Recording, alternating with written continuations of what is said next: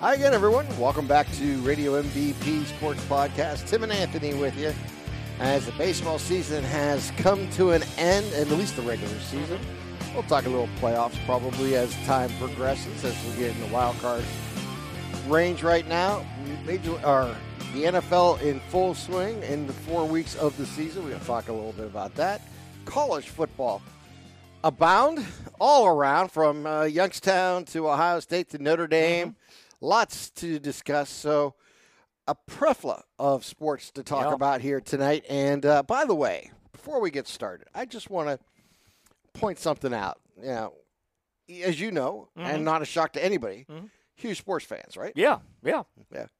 So twenty twenty-three has not been the best year, but it definitely will not go down as the worst year ever. Matter of fact, it's going to go down as one of the best years ever. Okay. Let me explain why. Of course, the Vegas Golden Knights won the Stanley Cup back in June. Yes, they did.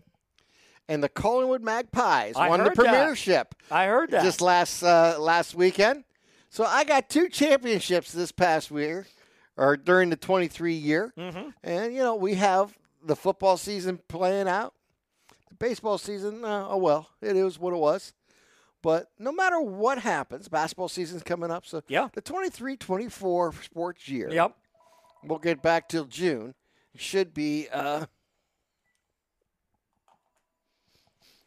should be a great year. You know, it's going to go down as one of my best years ever.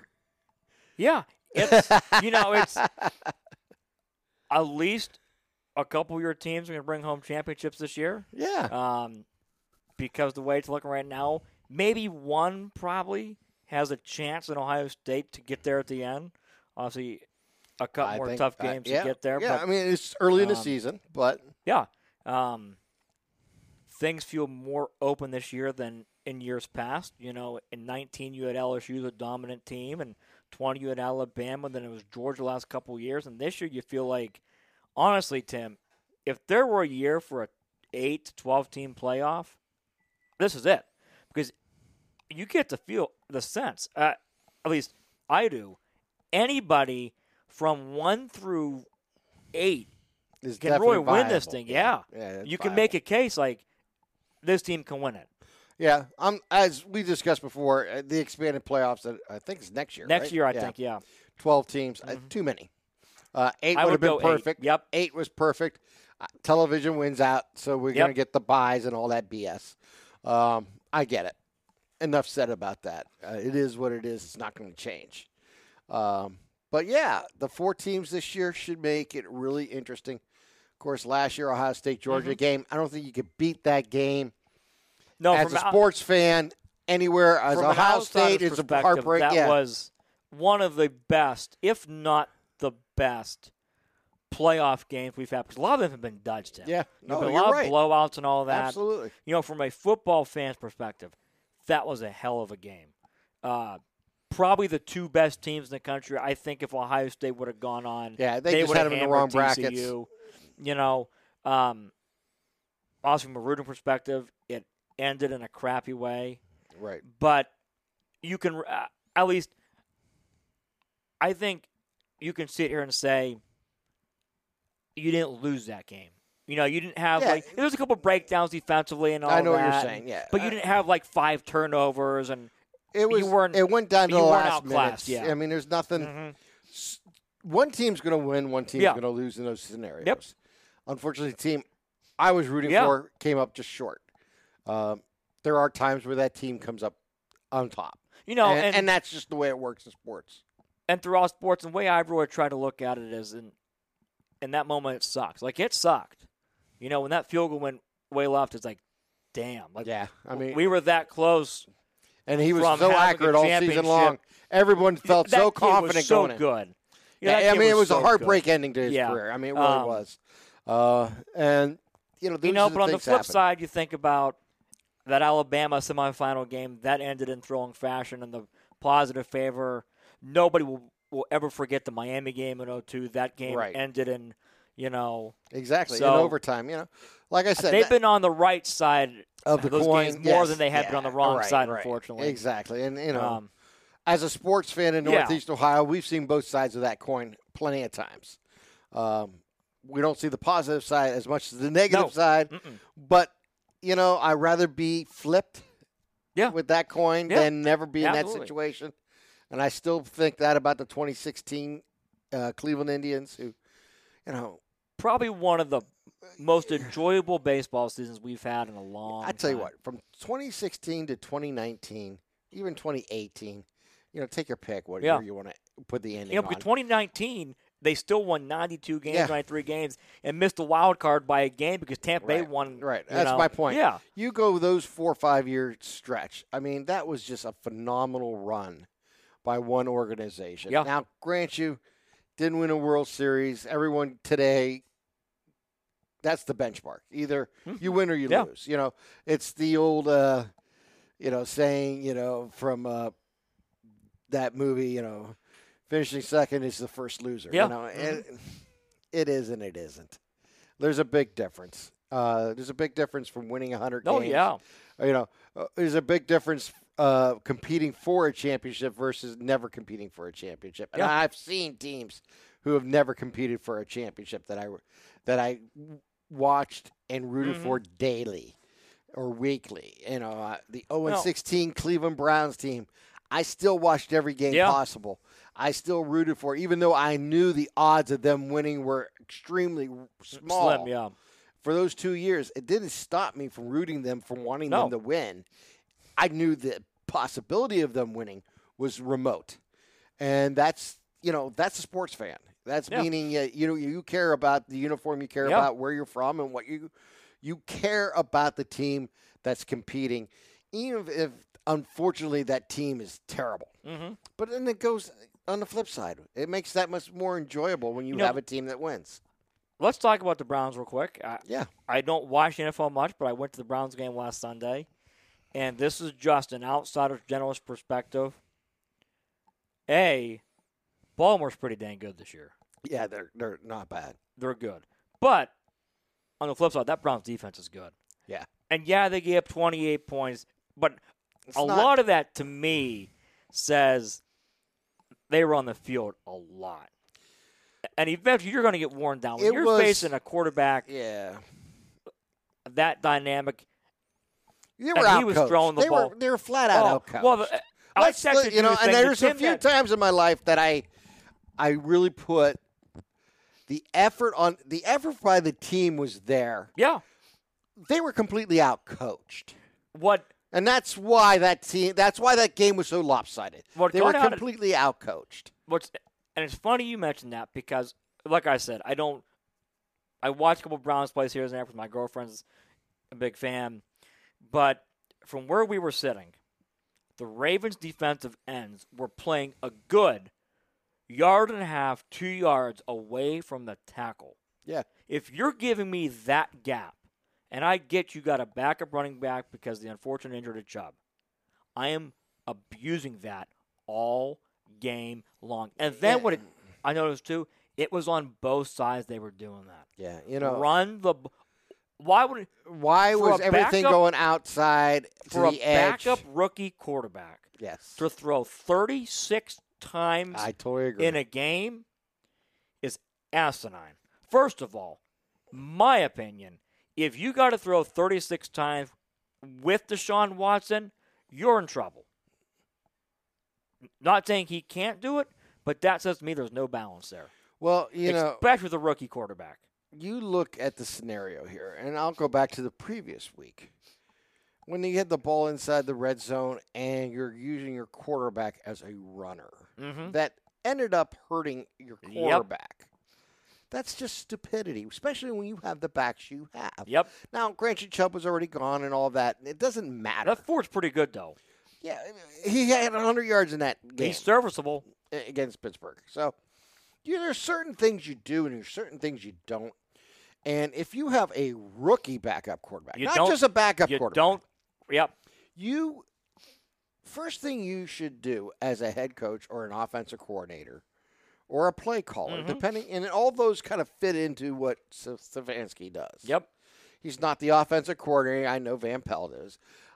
He's the play caller. He's overseeing the offense. He's mm-hmm. the head coach. Yep. Everything flows through him. Mm-hmm. So it starts with Stefanski and flows out. if you have a rookie quarterback, the very first thing you do is rip up your game plan. Exactly. And go, we're going we're basic. Keep it simple. Yep. Keep it simple, stupid. Yep. And you're going to run the ball on first down. Yep. You're going to – Little play you may, action. Yeah. You, every three or four times you'll throw on first down to keep yeah. the defense honest. But you don't have to do it every down for your three yards. That's ridiculous. And it was just utterly the worst game plan I've ever seen. And here's the thing.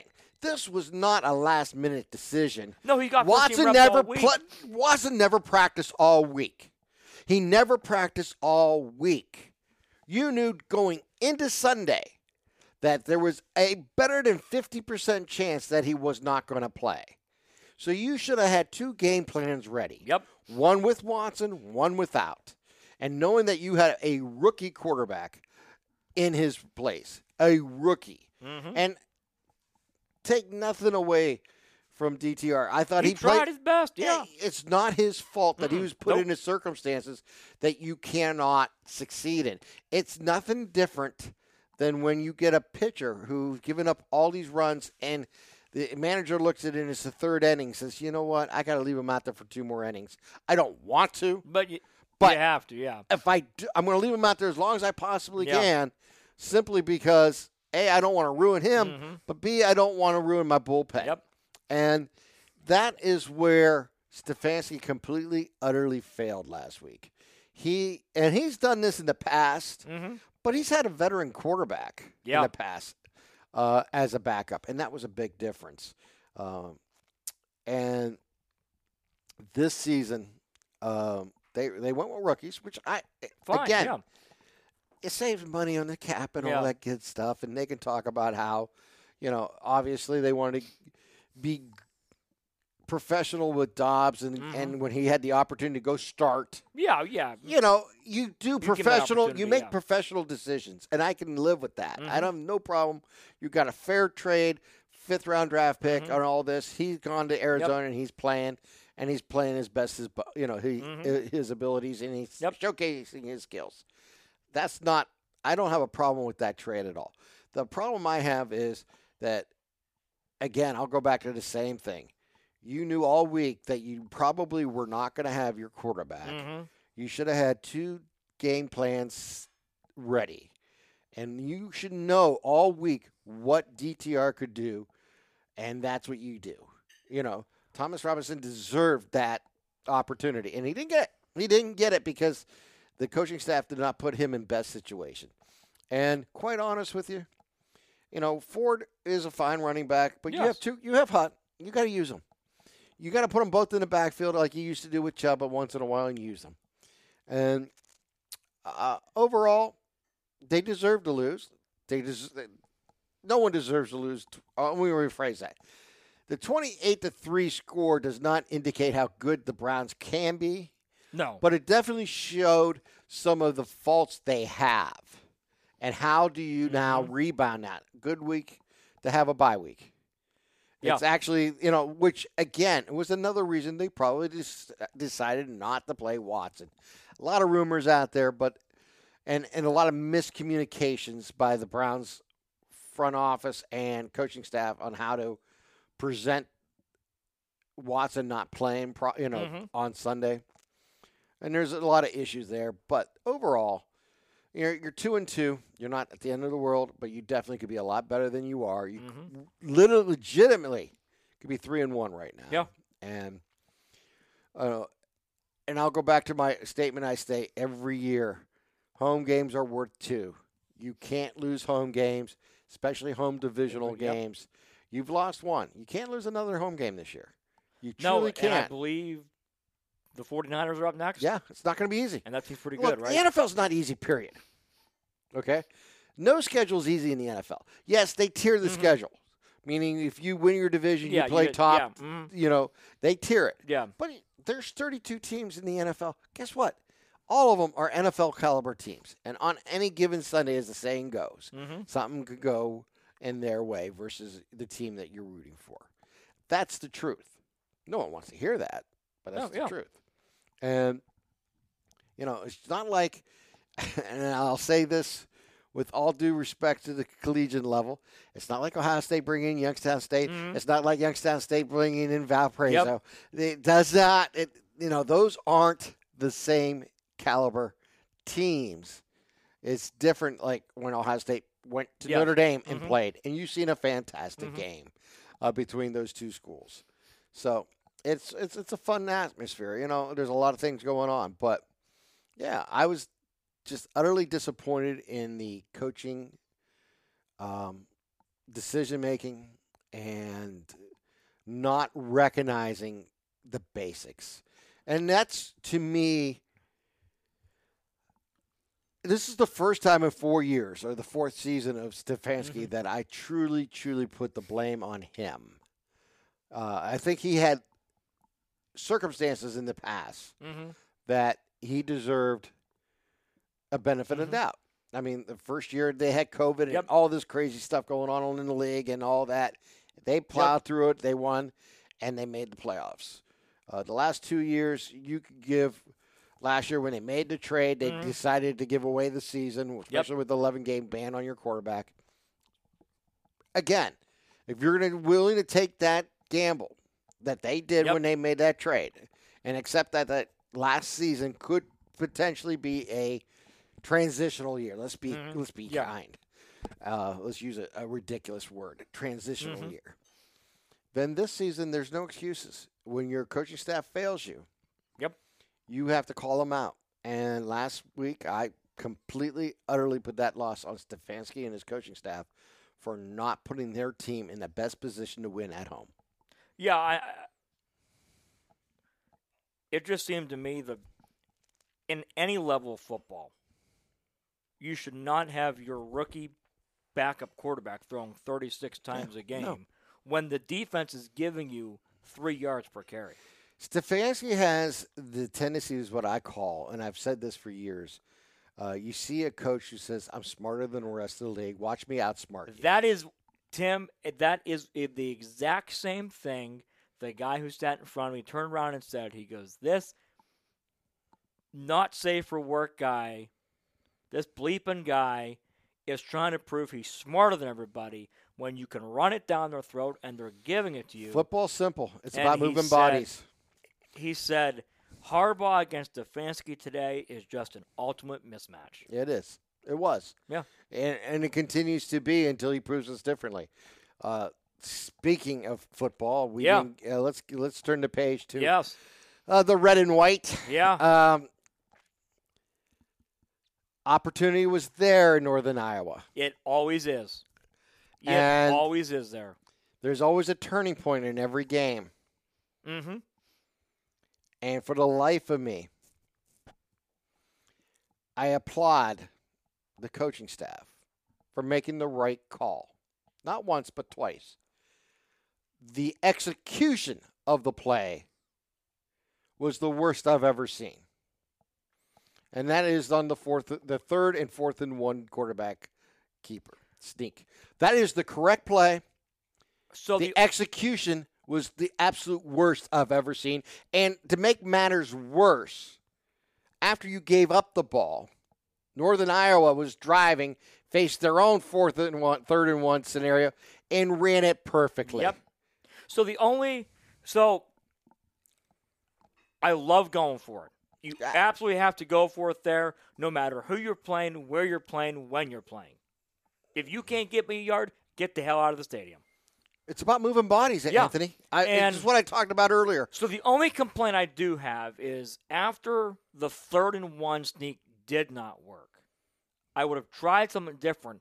If you knew Brungard had to be in there because Mitch had the ankle and all that, yeah. you know, try something – like a well, read here's option. The here's the thing. Or um, we've seen this before with Brungard coming in and running the sneak. Mm-hmm. And there's one thing he's done wrong every time.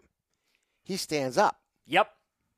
You can't. He's got to get low. You have to get low. You have to get but low again, and follow your for body. A freshman quarterback, that's coaching. Exactly. That's coaching. That's, you uh, had that game on the ropes not once, but twice. Again, you're up ten nothing, and then you're up twenty-seven twenty-three, and you failed. And I don't want to yep. hear, oh, you should have kicked the field goal. Nah. Bull crap. Bull crap. Look, you can make the case kicking the field goal after the the yeah. the failed first time. Yes. And I, I'll accept that. If you want, if that's truly the reason you want to kick the field goal because you failed in the first fine. attempt. Fine. Fair fine. enough. Fair enough. I will accept that. Personally, I don't I have a problem with either call. Execution was terrible. It was awful. And you just cannot execute like that and expect to win on the road. And, and that's coaching. And this goes back exactly. to the same damn thing. I'm tired of these coaches that cannot basic play football. Here's, Playing football, let me mm-hmm. finish. Playing football is very simple. It is about moving bodies. Yep. It is your guys up front moving bodies. It is your defensive line moving bodies. And the two times, or the three times, let me rephrase that. The three times both teams were in that situation within the, those yep. three or four minutes, Northern Iowa moved bodies each and every time. Yep. And that's unexcusable. Here's the thing that irritates me the most. On third and one, if you want to run Q B sneak, fine. This is your offensive line that you touted as experienced. They're bigger. They're stronger. Exactly. And guess what? You failed. You failed against a team that's running three down linemen. You're telling me that you don't have the strength advantage and the numbers well, advantage?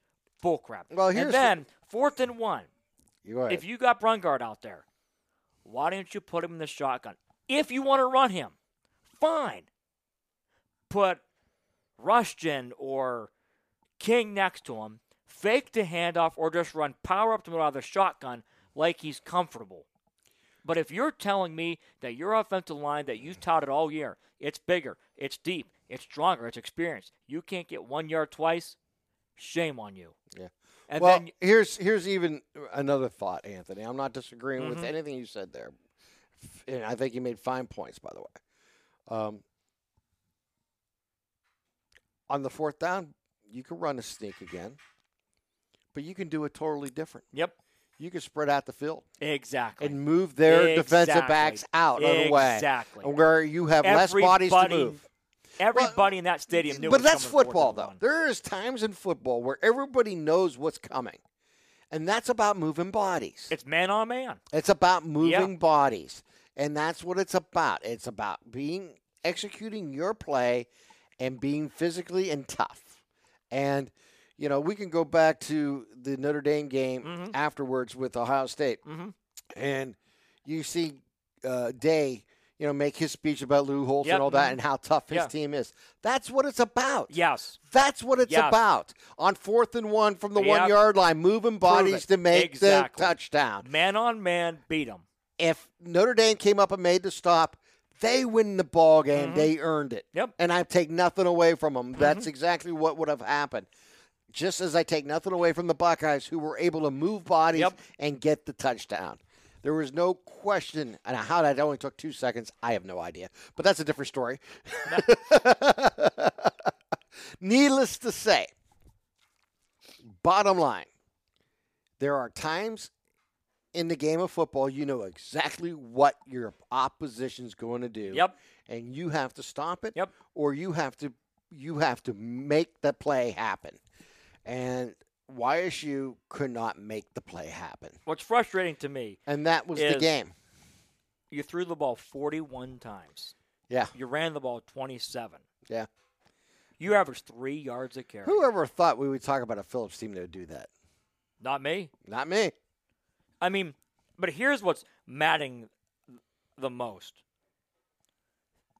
Northern Iowa's quarterback, twenty-one of twenty-nine for three thirty-seven. That's he was it done. Never challenged once. No, they couldn't never get to him. Never once. They couldn't get to him. And then you're having linebackers covering receivers down the field. It's as soon as we didn't get that sneak, I turned to my girlfriend and I said, they're going to score easily. Yep, because I that's a, what a Doug Phillips team. As soon as they didn't get that sneak, that was the ball game. That was it. That was Ever it right since there.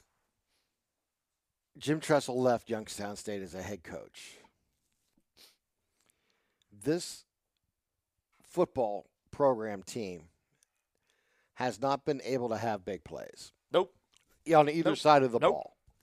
And there's been blimps on the radar. Where a few times they did. Um, and I don't want to yes. take nothing away. That obviously, you know, the twenty sixteen team, yeah, yeah, yeah. absolutely deserves all but the credit, all the credits in the world to getting to the to the championship game. Mm-hmm. And, you know, that was a phenomenal team. You know, it was down to a third string quarterback who yep. who absolutely played his, you know, his uh, butt off. Yeah, yeah, and, and proved how good he was. Yep. You know, for that level, and but you need that. You need players who, who replace players, yeah. and, you know, that's part of the game.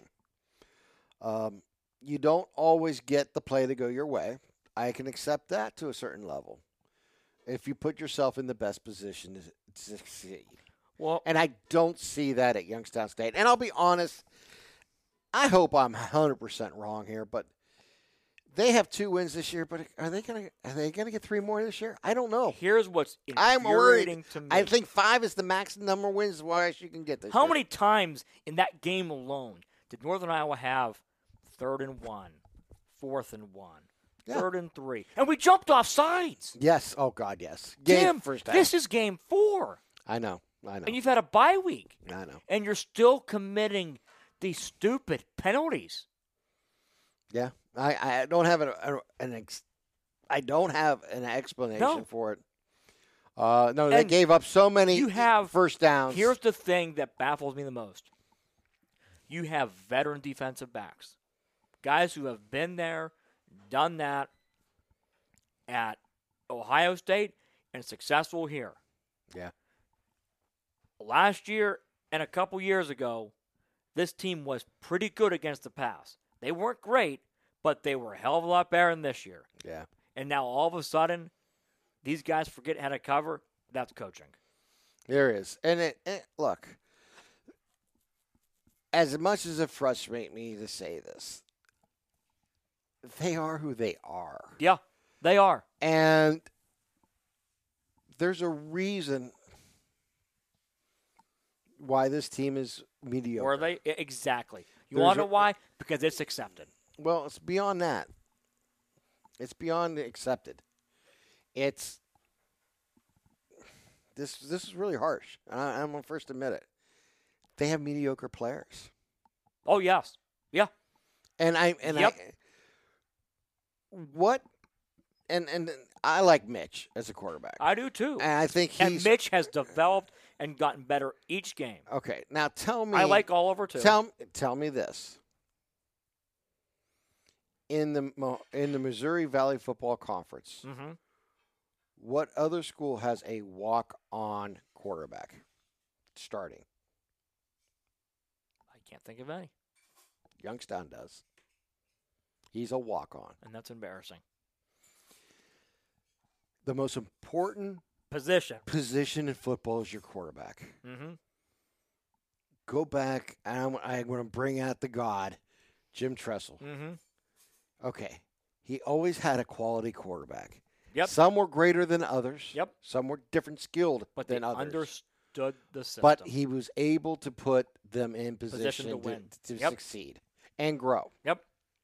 Some were taller. Some were smaller. Some were quicker, faster. Some were yep. some were great arms. Some had a little running and mm-hmm. r- the ability to do both. Um, they played smash mouth football when they had to. They passed the ball when they had to. Um. I have for the most part, twenty sixteen aside, they had quarterback play in twenty sixteen. Look mm-hmm. how far they went. Yep. Go back to the Wolf era. They had Hess. Sure, Hess, Hess was yeah. was one of the best. Yep. Statistically, this uh, school's ever had. They couldn't stop nobody back then. No, Wolf didn't believe in stopping people. Yeah. You know, I lost fifty-four fifty-one. We didn't score enough points. Yeah, exactly. I never forget those. No. Type, those oh, man. We just didn't score enough points. I'm like, oh, my God. Seventh greater than three, right? Yeah. yeah. Remember that? Yeah. Well, and he's not wrong. He's not I wrong, mean, when you look at, at some point, you got you look at people. Numbers, you're not wrong when you say that. But the question is, did you get seven on those plays? You know, yeah. and that's the key. Well, that's the key. You know, yes, seven is, or six is greater than three, yep. and seven is greater oh, than all that. that every week. Oh, those are great cliches, and they do. Your question is, on every opportunity you did that, did you get seven or did you get zero? Mm-hmm. And with three look back, and that's what this, the argument was on fourth down, with kicking the field goal, they would have extended their lead. Yep. At the time. Um, I don't know. I, I honestly, again, I don't have a problem. Execution, execution, execution was horrible. That, that lies, when execution is that bad, it lies on two factors. It's the coaching that it put them in that position mm-hmm. to, to run that play.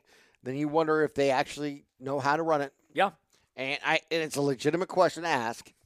And then you have to ask um, the players how much do they want it. You know, and, yeah. and you hate saying that to eighteen-year-olds or twenty-year-olds because I think they want it. I think they, they all want do. It. And, they uh, do. This team. And, and I, I go back to the same thing. I I want it to be a successful season. I want. I don't want to be pessimistic as I am. I want to take one week at a time and we'll see what this week brings, and see how they respond mm-hmm. after a very difficult loss, and we'll go from there. I know we're switching back and forth, but I keep going back to that because it's the same thing. You know, we just football in general. We're talking just generalization on what is football. Yeah, football is a combination of different things. It's execution, it's moving bodies, it's controlling the game. The well, team that does those things wins. I'm going to say, and the teams that have lost that we're talking about failed at some level of those things. Well, I really, and I am not trying to be pessimistic at all because I am not. I sat here the last couple of weeks and I said this has potential to be seven and four, eight and three. I walked away to the Ohio State game saying, Tim, I feel really encouraged. I feel really encouraged by that. Yeah. I see it here today. There is no way in hell this team is within twenty-one points Saturday because Southern Illinois is fourteen points better than, than you and I.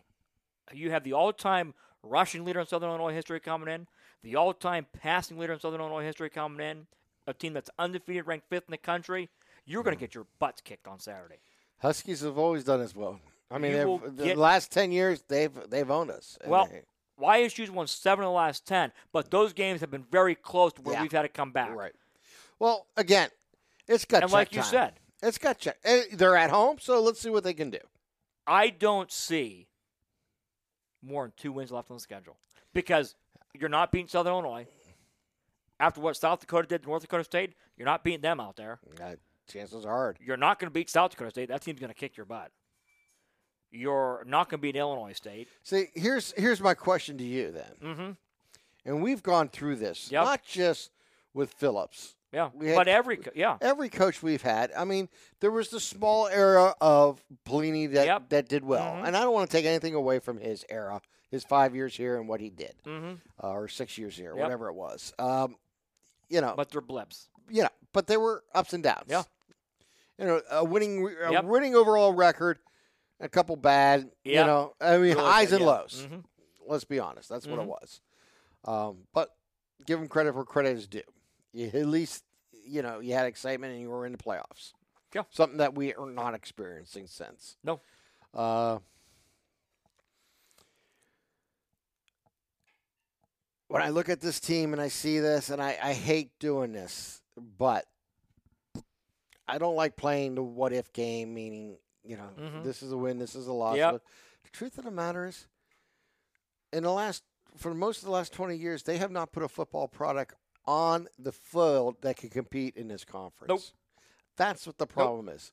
They have to over. They have to truly look at how they're recruiting, what they're doing, and how they want to improve this club or this. Well, this, not a club, but this. Let me this program. Let me answer you. Back with this question because I it's a popular it's a popular conversation. You're right. In the last fifteen to twenty years, this team has not put a consistent product on the field that you can be like they can compete with the Dakotas or yeah. the Southern Illinois, the Illinois states, they can't do it consistently, and they're not doing it. That raises the question, have we ran out of time to hide behind the we play in the toughest conference in the F C S excuse? Well, it, it doesn't matter if you do or you don't. This is where you live. I mean, it, it, Anthony, this is their home. And they're not leaving this conference. Unless they move up, mm-hmm. like some amazing thing ha- happened and they were able to increase their budget tenfold and move mm-hmm. into the M A C. Yep. They're not going anywhere. So then that leads me to my next point, Tim. And it's going to, and it's not going to be kind, but you know what? Somebody needs to say it. Because honestly, like you said, this program is mediocre. It is mediocre. It's mediocre. And you want to know why? Because the powers that be are completely fine with it. As long as the money's coming in and you're getting eight hundred fifty thousand dollars from Ohio State, that's paying your year. You're good. Money's coming in, right? I don't disagree with that. You got the donations coming in. Hell, Mark Antonio gave you three million dollars last year. That's good, right? You got scholarships, and you got you can fly now to different places, and you got you know all these things you can do, plus all the other donations you're getting. Because as long as they're getting the money coming in, and when has Youngstown ever said no to money? They don't. Plus, follow the money. I've plus, always said that. The buddies are getting jobs. They don't care. Well, you're right. And I'm not going to sit here and say you're. And I and I and I hate to be mean, and I hate to be that guy, but Tim, it, at some point, at some point, the powers that be in charge, they can do it in every other sport. They cannot see beyond this Youngstown. It's his unwritten rule. Yeah. We've got to have a Youngstown guy.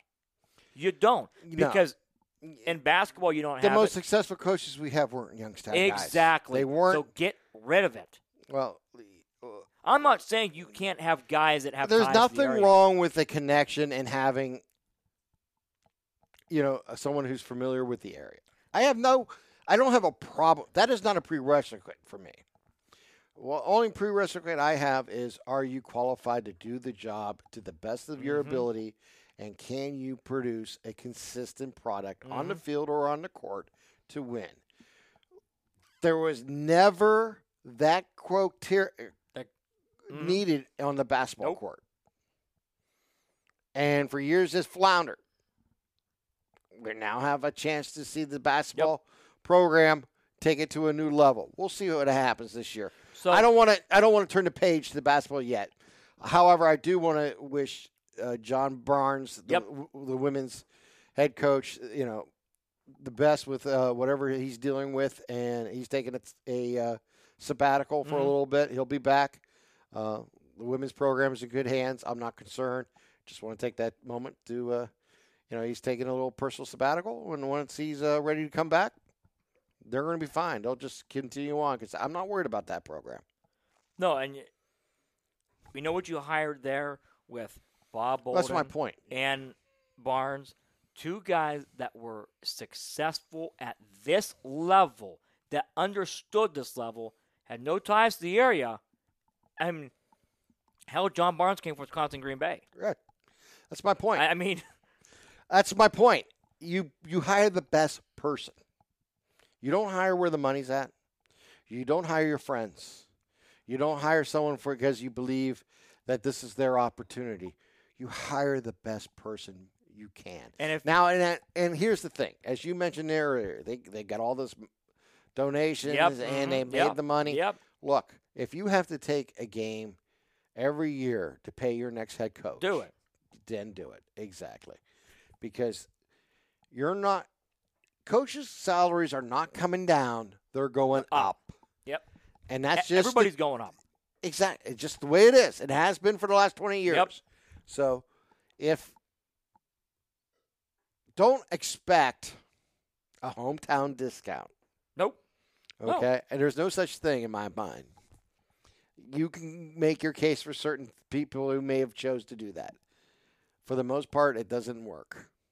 Uh, so this Y S U has some uh, some major decisions coming up, and we'll let this season play out. I don't want to. I don't want to put a dagger and twist it today. I will. I I, I will. And, uh, but I put, put it this way: I'm pessimistic about the future. Yeah, this team stinks. Yeah. Well, I I can't disagree. Um, you, I, I wish I could. I can't. Did you hear what he said today in his press conference? No. Well, when they started scoring, there wasn't much we can do. You know what his problem is? He's not a good communicator. No, he sucks. And for a guy that's and, worked in the high schools and all that, yeah, I, you sucks. know, I met him years ago, and he was that way. Yeah. When I interviewed him, he's the same person. He's not a bad guy. No, and there's nothing about the person, but part of any football job today is how you present yourself. Yep. And how can you present your program? To, if you present your program, I hate to say it, as run over as that statement is, mm-hmm. then you're making your whole team look like they're going to get run over every week.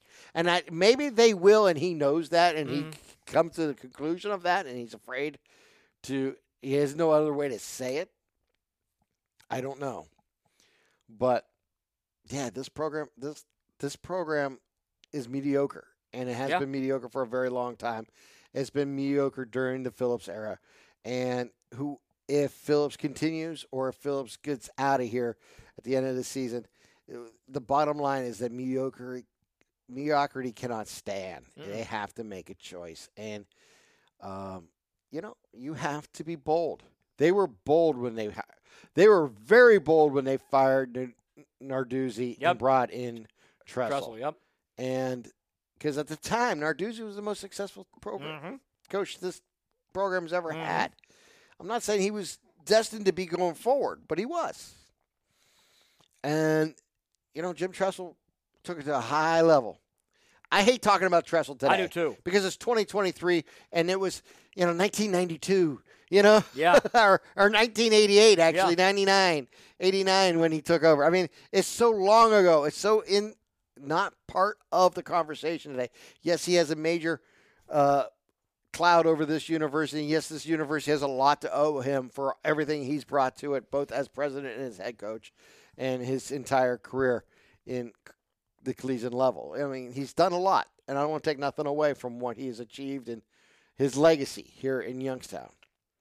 But I'm tired of talking about. I am too. What happened in the nineties? I am too. I care about twenty twenty-three and twenty twenty-four and twenty twenty-five coming up here for the football program. I care about the basketball program today. I care about the women's basketball program as it goes forward.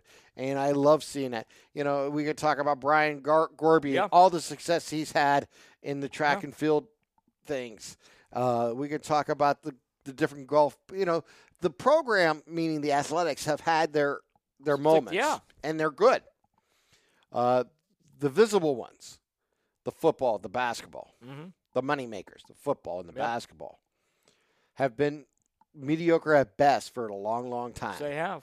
And you, and today's world in sports, where every dollar matters that you bring someone and set them down to watch your team, because mm-hmm. when they're in your building, they're buying your sodas. Yep, they're buying exactly. your your exactly. your your beers. They're buying your pennants. They're mm-hmm. buying your things. And if you don't have people there to sell them those things, you're not building a program that's delivering extra cash into your university's athletic fund. So, wow. I mean, it, I. I hate to bring it back down to money, mm-hmm. as we were talking about before, but, but it is it is still the same thing. You know, it's just like, you know, the Guardians this year. Last year, they had a great year. They had very little attendance. Mm-hmm. You can give it COVID yep. and over that and, and a lot of different excuses. Well, this year, you ha- they had forty percent increase, in, in yep. and the team wasn't that good. We'll be interested to see how they are next year, if they continue. New, new manager coming up. Today, officially, Francona has resigned. Mm-hmm. Uh, wow. The eleven years are over. And, uh, you know, we you mentioned it before we got on. Yeah. Yeah, you were at the game, uh, his last game. at home, and that was that's that's phenomenal. And but you know what? I just was looking at some of the stats. Uh, nine hundred twenty-one wins in eleven years. Mm-hmm. Um, all-time winningest manager in Cleveland history by over two hundred games. Not too bad. No, no, not bad at all. And you know, we were I'm going to miss them. That stretch from yeah. sixteen to nineteen, that was uh, pretty fun. Yeah, I'm going to miss. You know, that was a lot of fun. Yeah, I'm going to miss them. Uh, you know, for two years there, I'll argue with anybody. In sixteen and seventeen, you had the best team in baseball. Yeah. You didn't win it, but you had the best team in baseball. Yeah, seventeen was a magical year. Unfortunately, you just didn't, you know, ran into the Yankees at the wrong time. Yeah, you got you, cold. You got, yeah, yeah, the first real cold. The, the hardest, as hard, as hot as you were in September that yep. year, mm-hmm. you got as cold as possible in yep. October. And, you know, it's just the wrong time, and it happens. And that's sports. Um, it's going to be interesting to see where the uh, – this organization, it has a lot of decisions to make. Yeah, there are. And obviously making the decision on the manager in the next, probably next three weeks, will be the biggest decision going forward um, about what, where you go from here. Because, mm-hmm. A, you have a pitching staff that was completely injured last year, starting staff. Mm-hmm. Um, and you started with five pitchers in April, and basically you had to wait till September to get three of yep. them back. So it tells you everything you needed to know. Um, Bieber, we'll wait and see what happens. Yeah, I think that's the biggest. Well, I, I think that's a question mark because, A, they'll find out this this this offseason. Mm-hmm. I'm sure they'll negotiate and see if they can come to an agreement. If they can't, then they'll have to make a decision.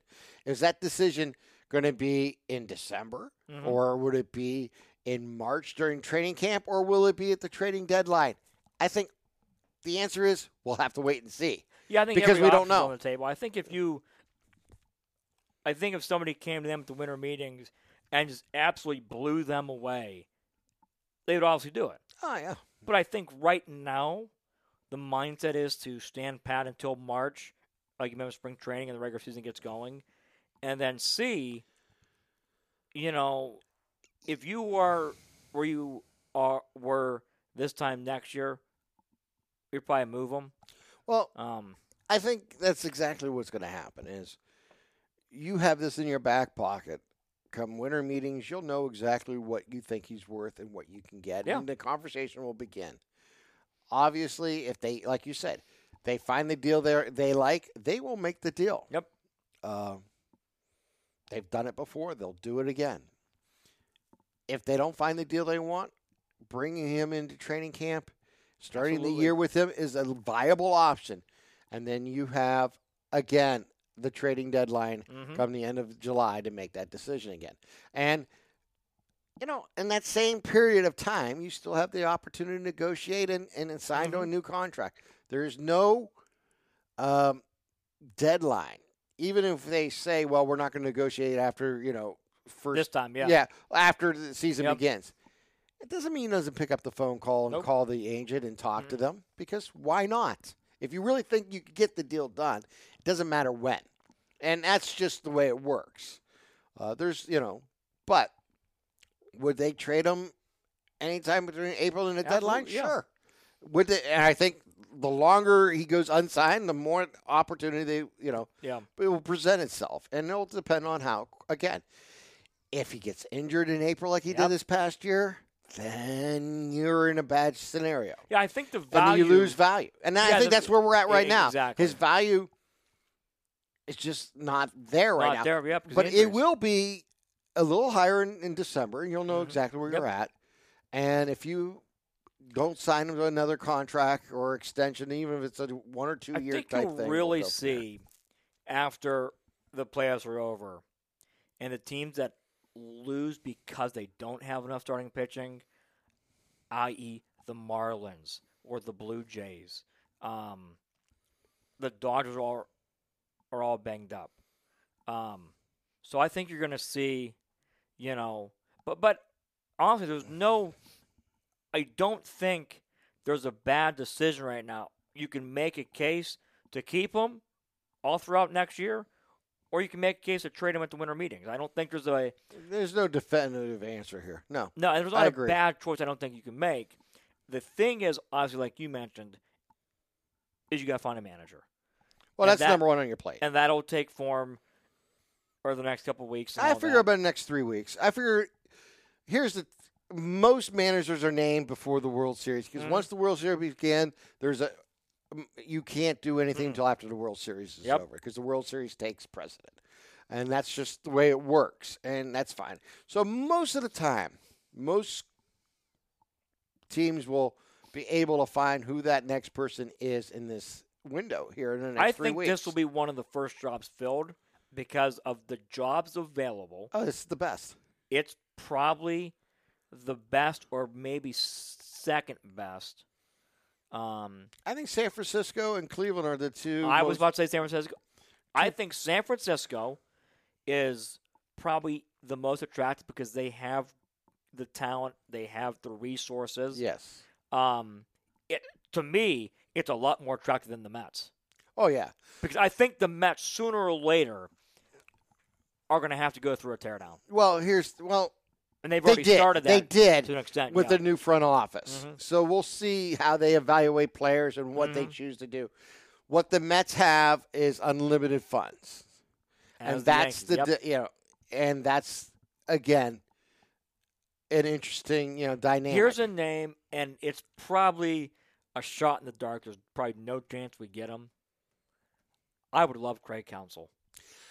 Uh, his name has come up quite a bit. Um, In, in rumors. And with San Francisco being open and the Mets being open and Stearns going from Milwaukee to the Mets, it's only, you know. Yeah, but I mean, I would, we, can, we can draw the conclusions I would definitely you want. Take, you can, I would definitely take Craig Counsell in a heartbeat. Yeah, and I think he's high on their, you know, the thing is, is he available? Yeah. No, that's a, yeah. And, and right now he's not, Mm-mm. but we'll see. I mean, sometimes.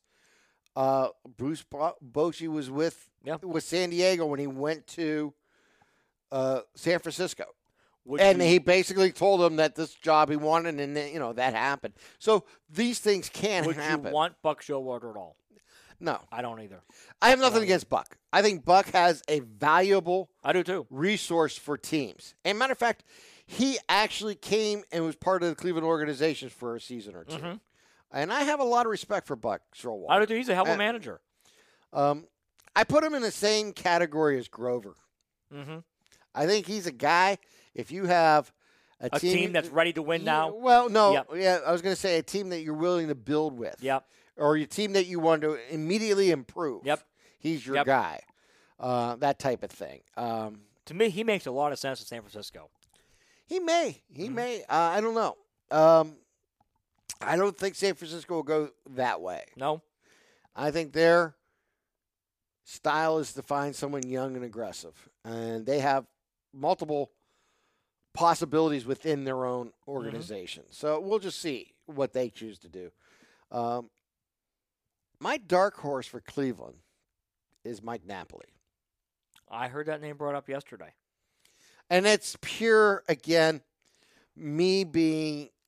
You want the party at Naps, yeah, don't you? Well, I just I like the guy. I I love I love the way he presented himself. I like the way Jason Giambi presented himself years ago mm-hmm. uh, when he yeah. came to Cleveland and how much knowledge he had of the game and everything. I love that aspect of it, and I love a guy who's a catcher at one yeah. time in mm-hmm. his career because they they see the game from a very unique vantage point. And then become first basemen and yep. and all that. And um, I I don't think anybody would be uh, disappointed there.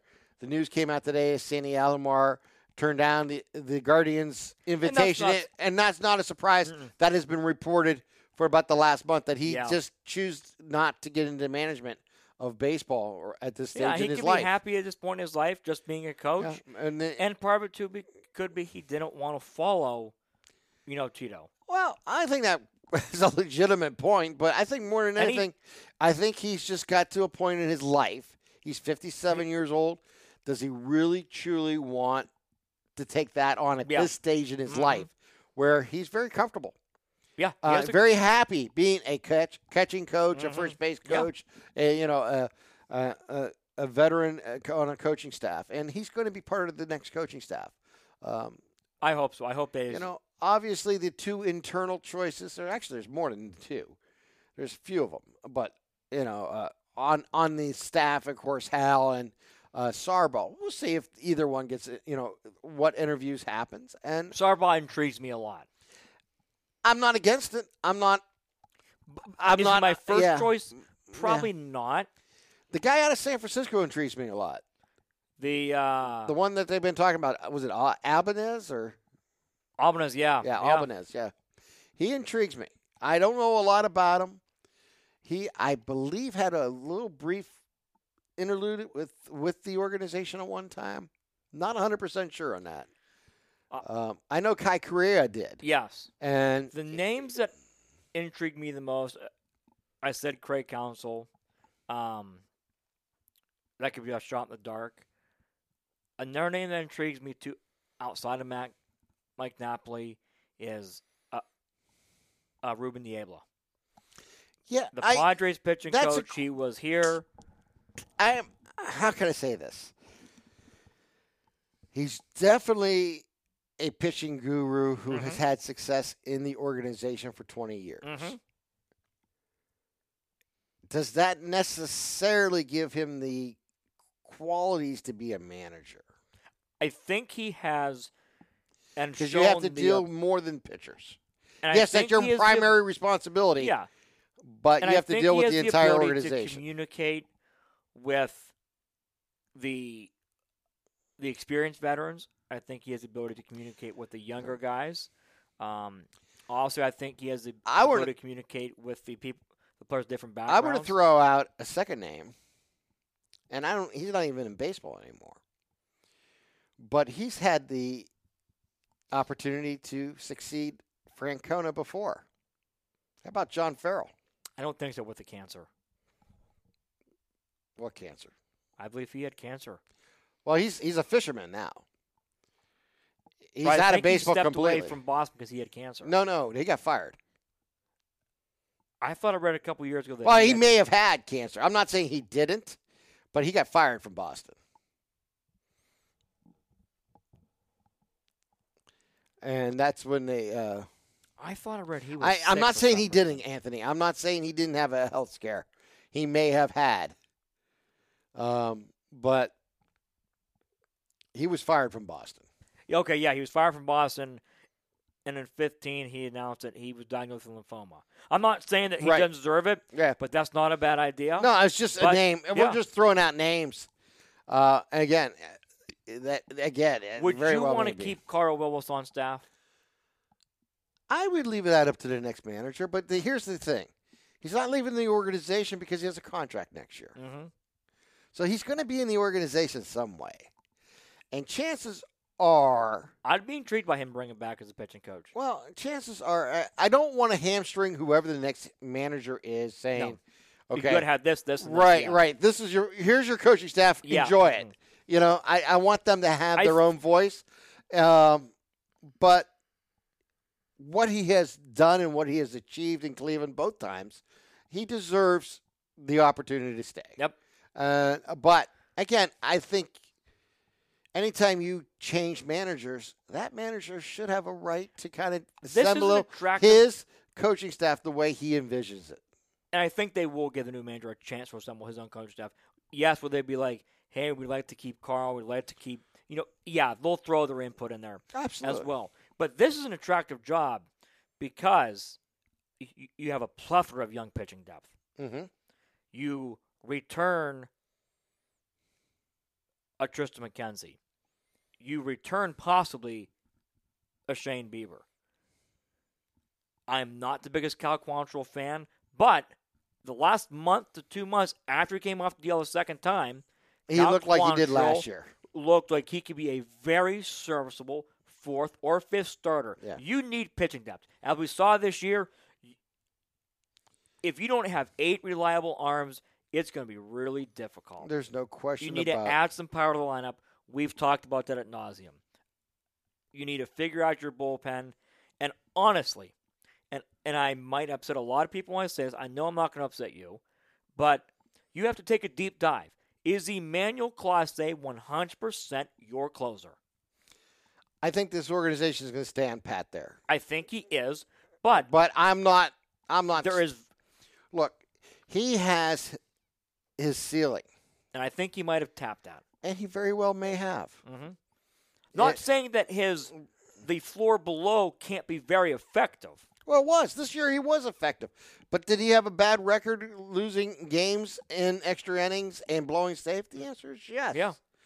Uh, those those are facts. If a player is on base, he becomes less effective. Yep. Simple as that. Oh, he can't hold the run game.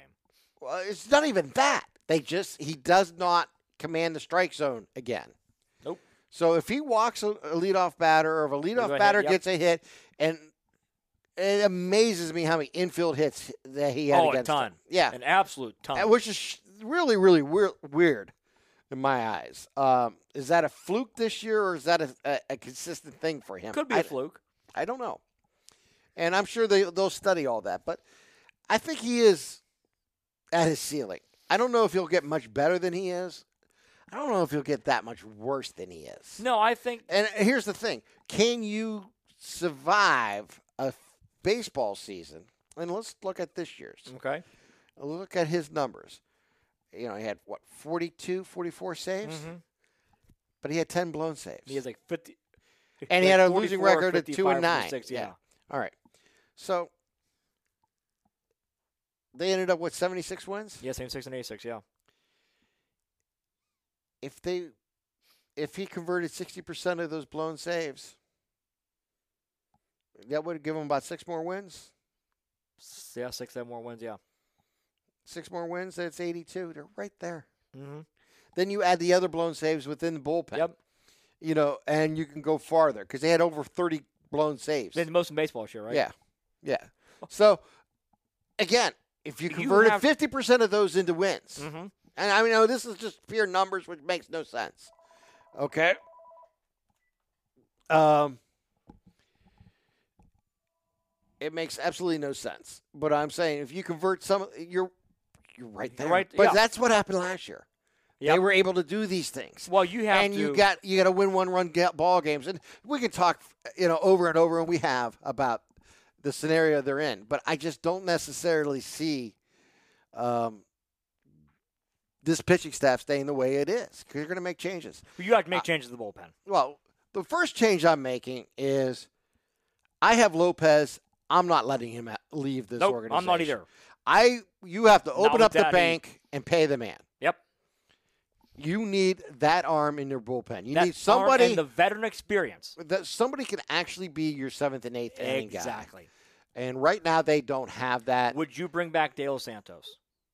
Yes, I would I think too. He, I have no. De Los Santos, Clase, Stefan's not going anywhere. Um, Stefan just needs to tweak some things. I think. Yeah. Oh no, he needs to improve. I'm not saying. But he's not going anywhere. And Henches.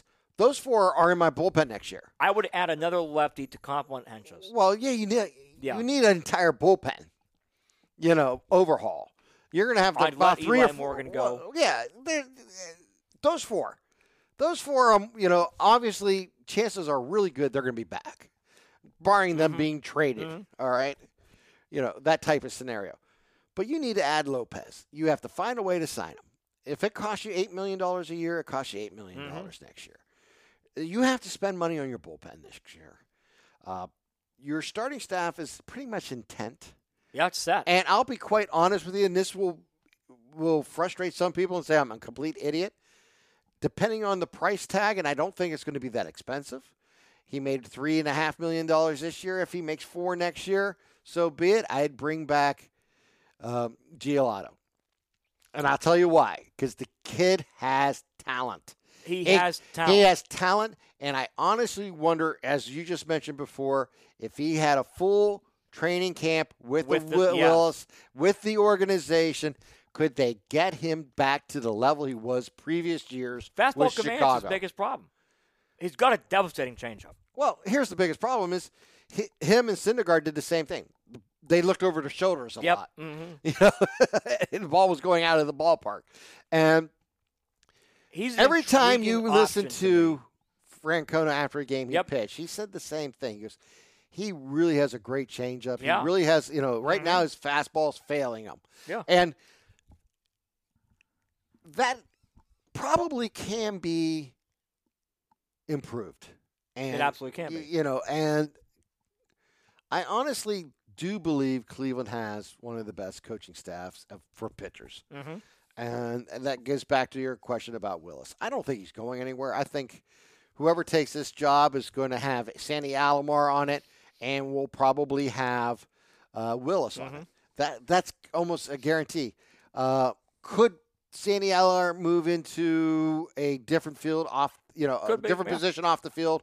As a special assistant to the manager, sure. Yep. And uh, or general manager yep. type scenario, absolutely. Or could Willis be a roving yeah. pitching guy? Yeah, because mm-hmm. they both have contracts and they're not going anywhere. But I honestly believe, just from the announcement, I, how I read it today, Sandy's not going anywhere. Just like when Sandy was interim manager before Francona, yep. that was one of the things Francona already knew when he took the job. Sandy was going, going to be, yep. matter of fact, he was his bench coach that first year. Yes, he was. Uh, before moving out to first yep. base when, um, oh, God, what was his name? Brad Mills took over. Brad Mills, yeah. yeah, got let go from, from Houston, Houston yeah. and came mm-hmm. to work with Francona again. And then after he retired, yep. the you know Hale, uh, yeah. Hale came in. And and that's that's my point. You want your manager to make those decisions of who's who. Mm-hmm. But you can definitely put certain players or coaching yeah. uh, certain things. Pitching um, – Pitching coach is an important dynamic for a, a manager to have, mm-hmm. and he has to have someone he trusts.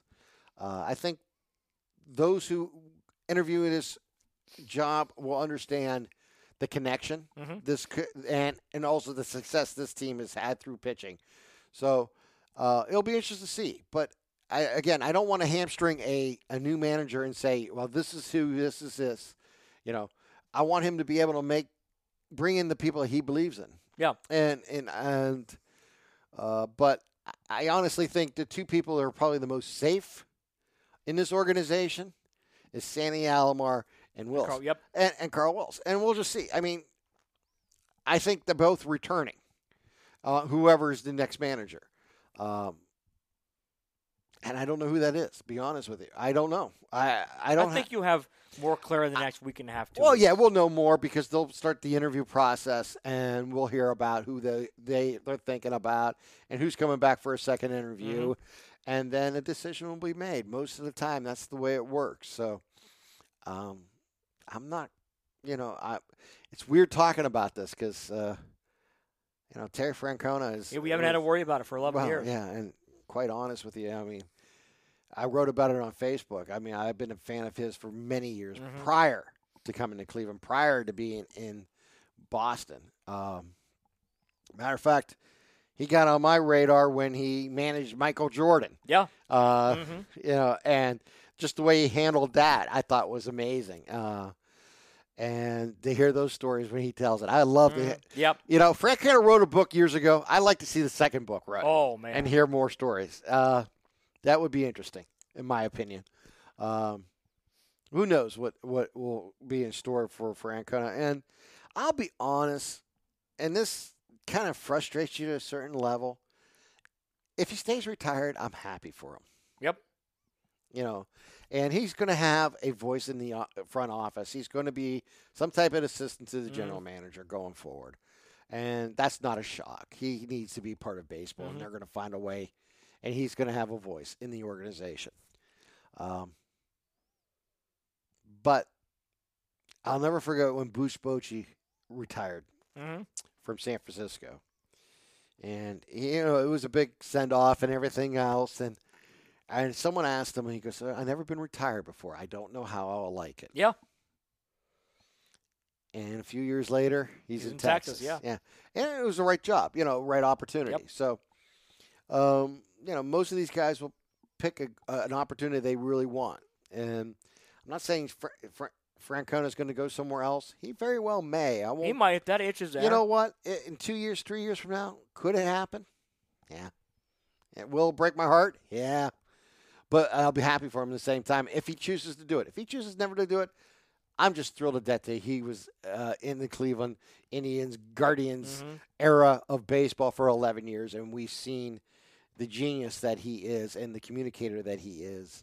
And uh, it's just it, I'm there's very few coaches or managers that I have utmost respect for, meaning um, even when they do wrong, you, you kind of like, you know. You give them a pass, yeah. yeah. Let them pass it, but give them – give him the benefit of the yep. doubt. Jim Tressel, he's mm-hmm. made mistakes. Absolutely. Made a lot of mistakes in his career. Yep. But also, you know, did a lot of good things. Yes, he did. Um, you know, is, was Francona perfect in Boston? Probably not. No. Was he perfect in Cleveland? Probably no. not. But you know what? The numbers speak for themselves. Um, Bill Belichick. Did I like Bill Belichick? No. I hated him when he was in Cleveland. I hated him when he was in Cleveland. And did I know he was going to be a good coach? I probably yeah. thought in the long term he would be. Did I think he'd be the Hall of Famer that he pro- proved out to be? Grudgingly. Yeah. I knew that was a possibility. I didn't want it to be, but it was. And he is. And there's a reason for it. Um, but, you know, you have a lot of breaks go your way, too, in life. And, and you're willing to give Doug Phillips a pass, too. Uh, well, you know what? I'm giving Doug the opportunity to prove me wrong. I've given him, I've given him four seasons to prove me wrong. Um, I, I think we're mediocre, and that's just where we're at. I'm ready to kick him on the tarmac. You know, I'll I'll say this. Uh, I've always said my uh, my dream roundtable of just having coaches talk to mm-hmm. each other and talk about the dynamics yep. of coaching and managing. Um, my or uh, would be Tressel. Tressel. Francona, mm-hmm. Jurgen Klopp from Liverpool, mm-hmm. and someone like a Bill Belichick or a uh, someone, someone a little different than them, uh, someone who's reserved.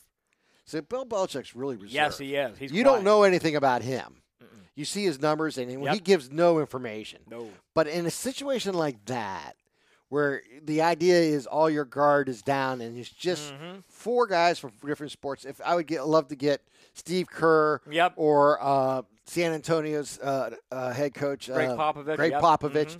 and put them all in a room and let the conversation yep. begin, and just let it flow about certain things that they believe in, philosophies, and how mm-hmm. they handle things.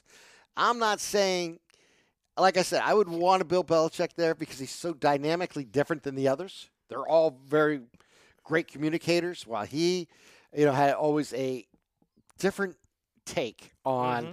talking to reporters and all that. Mm-hmm. Um, all the I mean, Popovich that way. He's he's pretty, he's pretty. Uh, uh, what's the right word? Uh, arrogant at times. Yes, he is. he, he's earned it. He's a little opinionated. But I would love to get them all in, in a group and just talk. You know, back in the day, I would love to have Bill Fitch. Mm-hmm. I've always was a Bill Fitch fan back when he was with the Cavs and, and the Celtics, mm-hmm. you know. But he's he's long gone. But I would love that to me. Get them all in a room, get them all talking, have it all out, and just absorb all that yep. information. It would be interesting. Never happened, but it would be interesting. Uh, real quick, uh, yes. since I brought up Jurgen Klopp in Liverpool, mm-hmm. the uh, – probably did not hear about this, but they had a uh, huge controversy in the last uh, match. They played Tottenham, and the um, uh, the Reds came down with a red card on one player. It was kind of a, in a red card you get ex- yep you get, you get kicked out. Yep, yeah. Okay. What happened was they called it. It was a he went in with his with his boot in a sense and yep. it, onto his mm. shin, which you know yep. is illegal. Um, But what happened was is he went for the ball and hit the ball and went all over the ball, and his foot was up because he rolled over mm-hmm. the ball, went into the to the Tottenham player, and they have uh, instant replay. They call it V A R. It's yep. video assistant referee. Yep. That's basically what it means. And, of course, they slow everything down in slow-mo, mm-hmm. and it looks a lot worse than it was. Yep. But the red card came. So they're down a man, and uh, they're down a goal. And right away, Liverpool counters and scores. A huge, huge strike there by uh, Luis Diaz. Mm-hmm. And the flag goes up saying he was offside, so no goal. So it goes back to V A R. Mm-hmm. Well, V A R completely blows it. and admits it after the game. Um, miscommunication is what they're saying. And long story short is the guy says check complete thinking the goal was good mm-hmm. and not realizing there was an offsides call mm-hmm. nullifying the yep. goal. And what it should have been is the V R guy then uh, this is the fallacy within their program is once the game restarted, they can't stop it again. Oh, wow, okay. So once the game started again where they did the free kick going mm-hmm. for Tottenham, uh, the officials up in the booth who made the call recognized their huge mistake because mm-hmm. they said check complete. Instead of saying goal good or yep. or something simple, mm-hmm. they used really terrible language, to say the least, and ended up uh, one one into the very last moments of extra time, which is, of course, you know, uh, injury time. Mm-hmm. And the most heartbreaking scenario happened uh, with about, about maybe thirty seconds or less in extra time. A ball goes crossed in front of the uh, goal mm-hmm. by uh, Liverpool, and uh, Matip, one of the players, went right off his shin into the goal. They lose two to one. So not only did they lose all three points, mm-hmm. they could have had a, got away uh, with yep. a, a draw uh, and got yeah. a point. They could have got all three points if the goal was not nullified. Mm-hmm. So unfortunate scenario. Um, they're not going to replay the game. It doesn't happen in sports. Yep. I've only seen that twice yep. in my life, where they've actually picked it up or replayed the yep. game, and. The one time, of course, is the infamous uh, bat with uh, George Brett, yep. where they then picked it up after the home run yep. and, you know, uh, and nullified the, the win that the Yankees yep. had yeah. and gave it back to Kansas City, and Kansas City closed out that game in mm-hmm. the revised yep. ending. And the other time I've ever seen it was just a quirk in baseball rules. Many years ago, the rule was, if you played nine innings and the you played nine innings and it started raining mm-hmm. and they called the game, you replayed the game from, yep. from mm-hmm. yes. completely yep. over. And that happened to Cleveland many years ago. Uh, it was late in September, too. It was funny because I was like, they had a rain out. They, they rained it out. It was like three three. I forget yeah. who they were playing. I'm just making up numbers. But uh, and under the rule, they just nullified the game. Yep. The stats count. They started it, yeah. The stats count for that game because it was played. Yep. And but the standing count in the standings, they start over from, from inning one. Nowadays they just they start over from the game was delayed. Yeah. Yeah. They they just uh, delay the game and, and they'll pick it up in the tenth inning, which is smart. Yeah. But back in the day, so I've only seen it twice in my life. One was a quirk in the rules, mm-hmm. and the other was the correct call. Um, they're not going to do what happen in baseball and uh, pick up the game where that goal was. Mm-hmm. And unfortunately for uh, Liverpool, they picked up a second red card late in that game. Yeah. So they were down two, two players. players yeah. So it was eleven on nine, and that's when the old goal happened. Mm-hmm. So, I mean, heartbreaking scenario, but needless to say. Um, wow. A lot of sports going on. A lo- oh, there's a lot. Two more things to talk yes. about. Um, right now, as it stands, I'm going to use a uh, a, a soccer term. Mm-hmm. I'm going on loan. Okay. Uh, uh, everyone knows I've been working with uh, L C Sportsnet for the last few years. Mm-hmm. Uh, all our games are on L C sportsnet dot com. They're all live streamed, mm-hmm. video streamed, and all that from Lawrence County. Um, I'm coming back to Ohio for a game to do with Matt Emsch mm-hmm. uh, on October twenty-seventh. Uh, and uh, he's been, as we had him on uh, earlier this year, we'll get him back on in the next week or so and talk about what's coming up there. But we're scheduled to do the game on October twenty-seventh, mm-hmm. and we're going to get the gang back together. That's right. The gang's back together. Anthony's going to join us. That's right. And uh, we're going to put the gang back together for that game. I think it's the first round of the playoffs for the Ohio High School Is Athletic it really? Association. Yes. Yeah, wow. So should be a, a really good uh, time. So. Uh, looking forward to that opportunity, and uh, I want to put that out. And also, I want to mention real quick, um, everybody has a bucket list, right? Mm-hmm. Places they want to go yep. and see, and, yep. and teams that they have yep. never seen live, or mm-hmm. maybe yep. performers you've never seen yep. live. Well, I'm going to fulfill the bucket list uh, come November. Okay. I'm going to Notre Dame. Are you? I'm going to go see the Wake Forest game. Are you really? Are you going? I am not. You're not? Oh. I am not. I, uh, I, will, I That's why I was waiting to get your reaction. I will be at uh, – why? Or actually, that's the eighteenth. I'll be at the yeah, Ohio the State, Minnesota game. Oh, you're going to Ohio State? I'm, oh, your I'm girlfriend. Going to Ohio okay. State, Minnesota. Um, I was supposed to go to the U S C game next weekend. Will not go. Oh, okay. I, I'm not sure. And this is going to get me off a whole other rant. I'm not sure I can support a market-driven program. I, I, I'm not sure I can do it. Oh, wow. This is – this, to me, is a Tyrone Willingham on steroids. Interesting. Nice guy, personable guy, says all the right things, classy. At the end of the day, he's just a terrible football coach. That might be true. I've not paid attention to him. He's just a bad football coach. Um – We'll see, and you know we'll know in the next year. It'll be a cool atmosphere of Sam Hartman Senior Day. Yeah, I got playing cre- his former team against Wake Forest, uh, so that'll be cool. Yeah, um, a friend of mine uh, called me up about a week ago and said, "Hey, we uh, I can get tickets to uh, Notre Dame for such and such. Would you like to go?" Go, said, yeah, do it. I'm looking uh, forward to it. If you need any recommendations of parking and all I, that, actually, I have something to show you here. Hang you on. Let me know. Um, this is where we're going to be parking. I, Look at you! You got a parking pass and everything. Yeah, he oh he got he got hooked up. There you go. He goes like this. Matter of fact, he uh, I, he goes well maybe because uh, I said how your mother had season tickets and stuff like that. You're I go, in Bull a lot. Yep. Yep. That's. Uh, I go. I didn't know if your family was going or not. They'll be out there. I will not. That is Bulla is a really nice lot, um, right behind the stadium lot. So you'll be. Uh, we parked there many times. Oh, excellent. So, anyways, looking forward to that come uh, next month. You'll have a great time out there. And uh, against Wake Forest, so we get to see Hartman play against his uh, yeah. former school.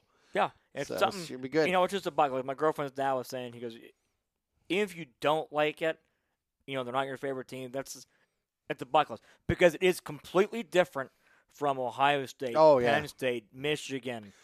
Um, it's more laid back. Right. It's more like the traditional and mythical and magical. You know, you it gets rowdy, it'll get rowdy. Yeah. But, you know, it's kind of – it's not as um, intense as Ohio State or Penn State or Michigan or you know something like that, but it's a lot of fun. It's Yeah.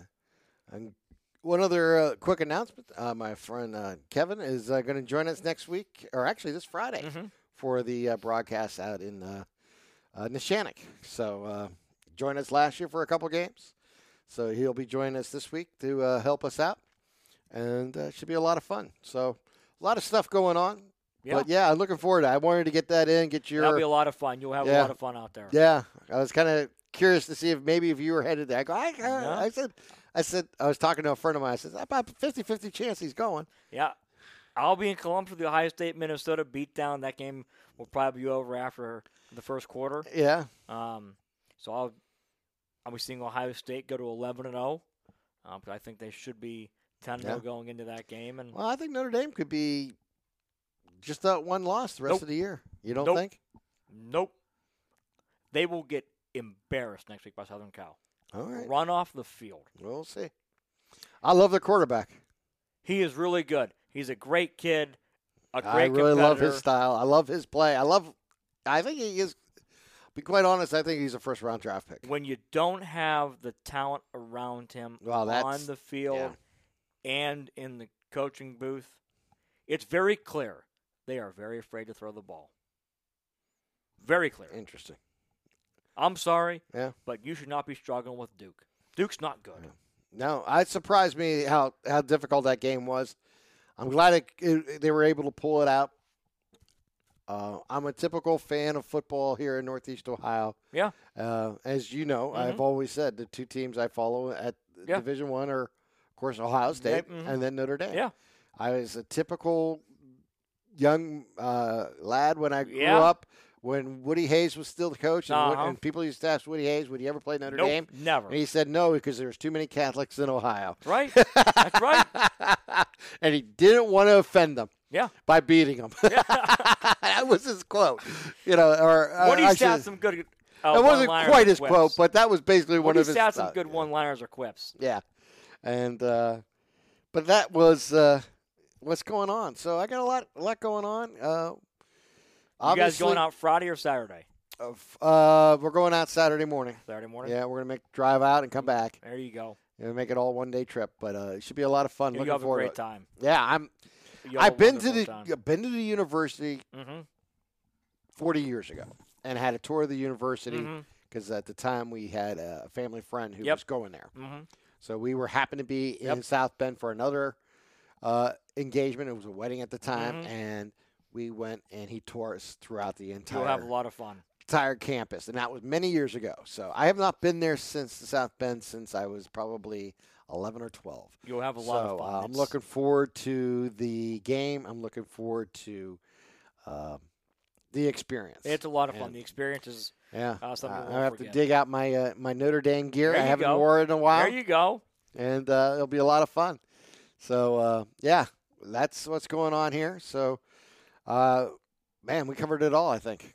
Yeah, we did. Uh, hopefully, Saturday doesn't get as ugly as I think it could get, um, but I'm not hopeful. All right. Well, it's been a ninety-minute show, so thank you all for listening. I am Tim. He is Anthony. Remember, tell your family, friends, and enemies about Radio M V P.